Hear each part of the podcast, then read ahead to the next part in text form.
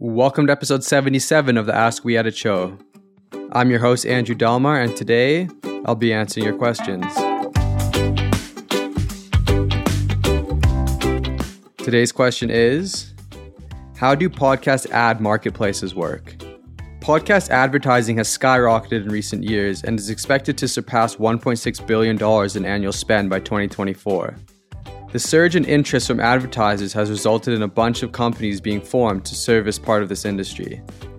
Meet ad marketplaces.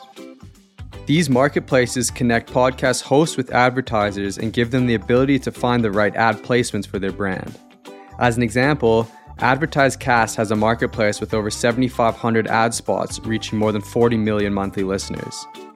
Advertisers browse the marketplace until they find a show that suits their product or service in terms of category, listener demographics, and analytics.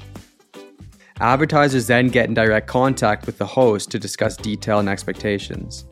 Once both parties are happy, the ad goes live on all relevant platforms. Easy as that.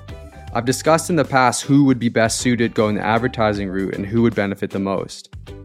It's not for every show, but if you feel that you have the audience and would be positioned to provide value for the advertiser while offering a product that would benefit your listeners, check out one of the many marketplaces out there, like Acast, Podbean, or Podcast Delivery.